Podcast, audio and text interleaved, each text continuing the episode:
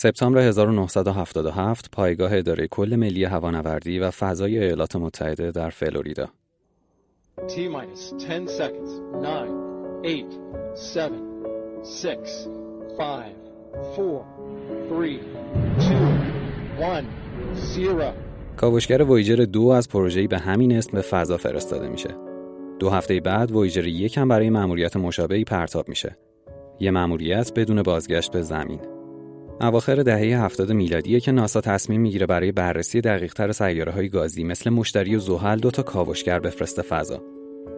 قرار نیست در مورد بحث فنی ماجرا صحبت کنم اما یه چیزایی رو نمیشه نگفت. اونا از سوخت پلوتونیوم 238 که یه جور باتری اتمیه توی هر کدوم از این کاوشگرها استفاده می‌کنن. اما می‌دونن مسیر اونقدری طولانی هست که این باتری ها توانشون ندارن که برای برگشت بتونن روشون حساب کنن. برای همین جدا از اینکه تصمیم می‌گیرن پروژه برگشت رو کلا کنسل کنن از نیروی گرانشی اطراف سیاره ها برای حرکت این دوتا کاوشگر استفاده می‌کنن. که توی مصرف سوخت تا جای ممکن صرفه جویی بشه تا بعد از مأموریت اصلی اونا رو برای یه مأموریت مهمتر هم آماده کنن. از همینجاست که یه ایده به ذهنشون می‌رسه. حالا که قرار نیست برشون گردونیم می‌تونیم بعد از انجام مأموریت تا جای ممکن بفرستیمشون دورتر.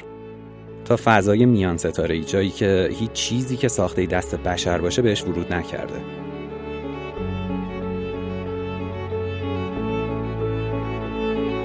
تا اینجا موضوع علمی و فنیه. چیزی که نه من توان فهمشو دارم و نه واقعا برام مهمه.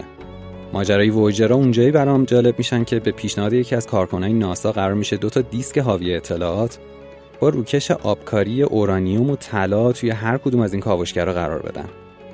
قرار میشه این دیسکا برای معرفی گونه بشر، دستاوردامون و در نهایت مشخص کردن مختصاتمون برای هوش احتمالی فرازمینی استفاده بشه. کاری که می‌کنن اینه که 115 تا عکس از زمین، آناتومی بدن انسان و یه سری چیزهای دیگه توی هر کدوم از این دیسکا قرار میدن. جدا از این عکس‌ها یه سری صدای طبیعی هم بهشون اضافه می‌کنن. صدایی مثل صدای باد، امواج دریا، خنده نوزاد انسان و صدای یه سری حیوونا. بعد برای نشون دادن حسن نیتمون به زبانهای مختلف این موجود ناشناخته خوشامدگویی هم می‌کنن. به زبان فارسی هم از شعر سعدی استفاده میشه. صدایی که الان میشنوید دقیقا همون صدایی که تو این دوتا دیسک وجود داره. درود بر ساکنین ماورای آسمان ها بنی آدم از بای یک پیکرند که در آفرینش ز یک گوهرند. چوزوی به درد آورد روزگار دگر روزها را نماند برا. نمی‌دونم گوینده کیه. احتمالا یکی از کارمندای ناسا باید بوده باشه. صدایی که الان شنیدید احتمالا 24 میلیارد کیلومتر از زمین فاصله داره. یه جایی توی تاریکی میان ستاره داره حرکت می‌کنه اما هنوز این اون چیزی نیست که می‌خوان برای همین میرن سمت یکی از بزرگترین دستاوردهای بشری میرن سمت هنر موسیقی چند تا قطعه از بتهوون، موتزارت، باخ و چاکبری به موسیقی محلی اضافه می‌کنن و به عنوان دستاورد بشری توی این دیسکا قرار میدن. در نهایت نحوه خانش این دیسکا و مختصات ما توی کهکشان روی روکش این دوتا دیسک حک میشه. روکشی که گفتم از طلا و اورانیوم ساخته شده. اون اورانیوم 238 حدود 4.5 میلیارد سال طول می‌کشه تا اتماش دچار فروپاشی بشن و به اتمای سبکتر تبدیل شن. اینطوری علاوه بر اینکه عمر دیسکا رو تا جایی ممکن بالا می‌برن می‌تونن از روی عمر این اورانیوم برای تخمین فاصله ما توی مشخص کردن مختصاتمون برای موجودات احتمالی فرازمینی استفاده کنن. یکی از بزرگترین مخالفای این کار استیون هاوکینگ فیزیکدان مشهوره که وقتی می‌فهمه مهندسای ناسا دارن همچین کاری می‌کنن میگه مکان زندگیمون به فضایی نشون ندید. چون احتمالا فکر می‌کرده معلوم نیست اگر همچین چیزی وجود داشته باشه اونا چه واکنشی نسبت به وجود ما از خودشون نشون میدن. در هر صورت این دوتا کاوشگر با دیسکای طلایی خودشون پرتاب میشن. سال 2012 وویجر یک که مأموریتش زودتر تموم شده از منظومه شمسی خارج و 6 سال بعد وویجر دو هم وارد فضای میان ستاره ای میشه. اما قبل از همه اینا یه اتفاق خیلی مهم میافته. سال 1990 وقتی وویجر یک به فاصله 6 میلیارد کیلومتری زمین می‌رسه به پیشنهاد کارل سیگن دوربینای خودش رو میچرخونه سمت زمین و برای اولین بار از اون زاویه یه تصویر بهمون میده. تصویری که با کنار هم گذاشتن بیشتر از 60 تا عکس از یه قسمت کوچیک از منظومه شمسی یه تصویر جامع برامون درست می‌کنه. این تصویر همین چیزیه که الان شما روی کاور این پادکست دارین می‌بینین. یه فضای بیکران که به سختی می‌تونیم زمین خودمون رو تازه از این فاصله خیلی نزدیک روش پیدا کنیم. تصویر ثبت شده 600 هزار پیکسله که زمین ما کمتر از 12 صدم درصدی یه پیکسل ازش رو اشغال کرده. همینقدر کوچیک و بی اهمیت نسبت به اون فضاییم.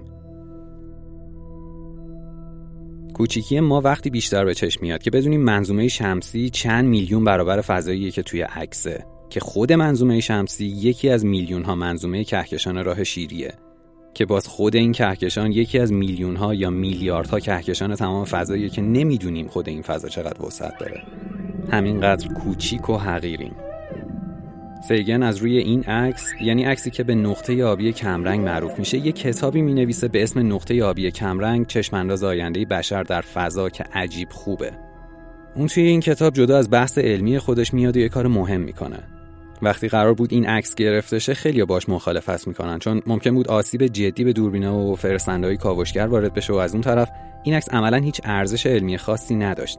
پس منطقی بود همه باش مخالفت کنن. اما سیگن اصرار می‌کنه و بالاخره این عکس گرفته میشه. اون توی نشست دانشگاهی در مورد نقطه آبی کمرنگ میگه از این چشم انداز دوردست شاید زمین توجه خاصی جلب نکنه. ولی اون قضیه برای ما کمی فرق داره. دوباره به این نقطه دقت کنید. اونجاست. اون خونه است اون ماییم. تمام کسایی که دوستشون داریم. هر کسی که می‌شناسیم و تا حالا اسمی ازش به گوشمون خورده. هر انسانی که تا حالا وجود داشته و زندگی خودش رو سپری کرده اینجا بوده. تمام رنجا و شادیای ما هزاران دین و ایدئولوژی و آموزه های اقتصادیمون هر شکارچی و قارتگری هر قهرمان و بزدلی هر سازنده و ویرانگر تمدنی هر شاه و رعیتی هر زوج جوان عاشقی هر پدر و مادری کودک امیدواری مختره و کاوشگری هر معلم اخلاق و هر سیاستمدار فاسدی هر ابر ستاره هر رهبر کبیری هر شخص مقدس و گناهکاری توی تاریخ گونه ما اونجا زندگی کرده. روی ذره گرد و غبار معلق توی نور خورشید. زمین منزلگاه بسیار کوچکی توی این عرصه پهناور کیهانه. به رودای خونی فکر کنید که شاهان و فرمانده ها جاری کردند تا توی شکوه پیروزی لحظه ای بتونن ارباب قسمت کوچیکی از این نقطه باشن. به بیرحمی های بیشماری فکر کنید که ساکنین گوشه ای از این نقطه بر علیه ساکنین گوشه دیگه ای که به سختی قابل تمایز بودن روا داشتن. چقدر سوء تفاهم هاشون پرتکرارن. چقدر به کشتن همدیگه مشتاقن. چقدر کینه هاشون عمیقن.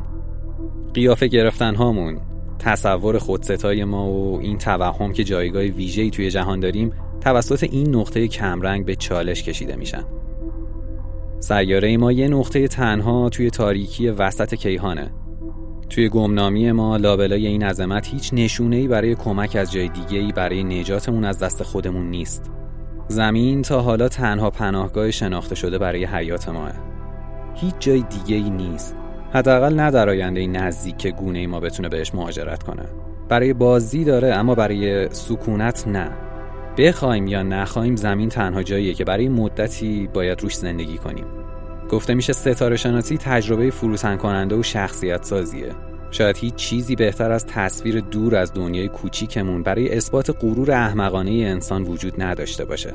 برای من این تأکیدی بر مسئولیت ما توی مهربون بودن با همدیگه و حفظ و گرامی داشتن این نقطه آبی کمرنگه. تنها خونه ای که تا به حال شناختیم. نقطه. نمی‌دونم نیازی به حرف بیشتر داره یا نه. خیلی همون موقع هم فکر می‌کردن این کاری که سیگن داره می‌کنه یه حرکت احمقانه است. کل این پروژه که بیان یه دیسکو توی هر کدوم از این کاوشگر رو بذارن یه چیز مسخره است. ولی اون خیلی باهوشتر از این حرفا بوده.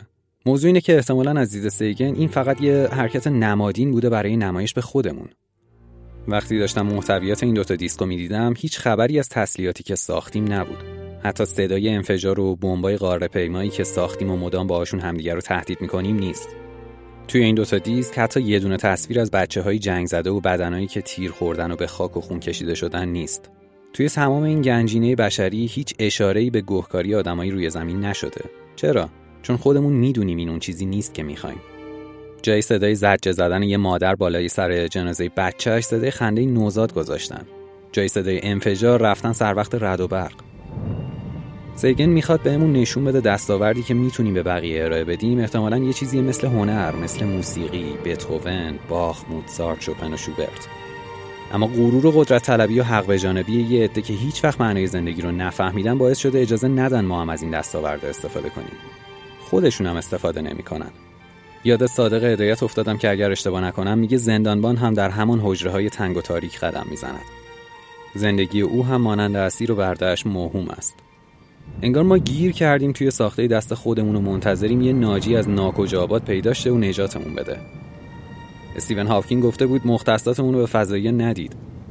اما شاید اینجا هم سیگن و همکاراش با این کار یه دهنکجی به تمام اونایی کردن که فکر می‌کنن بلایی بدتر از خودمون وجود داره. یا موجودی هست که بتونه بیشتر از هم خودمون به همون آسیب برسونه. ما همیشه بزرگترین آسیب از سمت آدمایی دیدیم که مثل خودمونن. موجودایی که دو تا چشم دارن دست و پا دارن و یه کله گنده که حس می‌کنن همه دانش و فهم بشری تو کله همونا خلاصه شده. و حالا باید به زور اسلحه به بقیه هم منتقل کنن. سیگن رو دوست دارم چون با شناختی که از آسمون و فضا داره می‌دونه نباید هیچ دستی برای کمک گرفتن به سمت آسمون دراز کنه.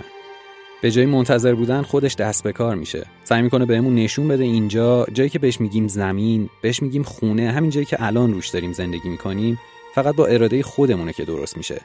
راه حلش هم نشونمون داده. ممکنه یه روزی نسل بشر منقرض شده باشه اما این دیسکا همون نشونه های وجود بشریت هنوز توی فضا حرکت کنن بدون اینکه به جایی برسن. با سرعتی که الان وایجرا دارن که سرعت کمی هم نیست حداقل سی تا چهل هزار سال دیگه طول می‌کشه تا به اولین ستاره سر راهشون برسن. ماجرا خیلی بزرگتر از اون چیزیه که بشه بهش فکر کرد. همش با خودم تصور می‌کنم این دوتا کاوشگر زنده و دارن آهنگ Is There Anybody Out There پینک فلوید رو می‌خونن و دنبال کمک میگردن. اما تا اونا بخوان چیزی رو پیدا کنن احتمالا ما اینجا منقرض شدیم مگر اینکه دست به کار بشیم. از 50 سال پیش که این ایده به ذهن سیگن رسیده تا الان چیز زیادی تغییر نکرده. وحشت هر روز بیشتر شده و ما همینطوری منتظر موندیم. انگار پیام اصلی رو نگرفتیم که هیچ کمکی در کار نیست. هیچ کسی جز خودمون وجود نداره و هر چه زودتر باید یه کاری بکنیم. چون آدمایی که خون ریزی می‌کنن وقیه تر از همیشه شدن.